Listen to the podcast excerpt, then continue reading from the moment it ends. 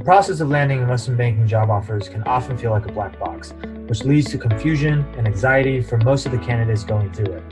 Hey, my name is Sam Shaw, and I'm the founder of Wall Street Mastermind.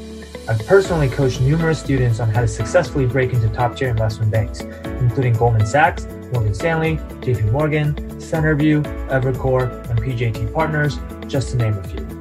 On this podcast, I'm going to help you demystify the investment banking recruiting process by sharing what the clients of Wall Street Mastermind have done to get results like these. Enjoy this episode. And how can I find more people to find to network with because my school alumni is fairly small.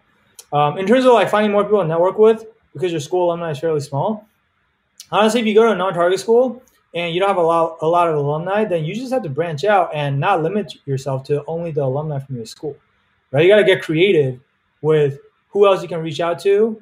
Um, you know, sometimes it's like starting with your um, personal connections, families and friends, and who do they know to like who do your professors know to like and then like you know the people that you do network with like getting more referrals from them to other people um, so you're gonna have to like really sit down like maybe it's not people that you know who are in the same college as you but like is there anyone from your high school that are currently working in banking um, what else like you know what other activities do you participate in right like maybe uh, let's say you're an athlete and you play basketball like you're on the basketball team maybe you look for bankers that you know used to also play basketball, uh, you know, D1 basketball in college. Like find commonalities with people, and then like reach out to those people, right? And people like helping people that are more similar to them, right? And so, um, again, like you know, inside of our program, like we kind of teach our students how to kind of go about this type of brainstorming exercise more systematically and more methodically. But it's a long training, so I don't have time to like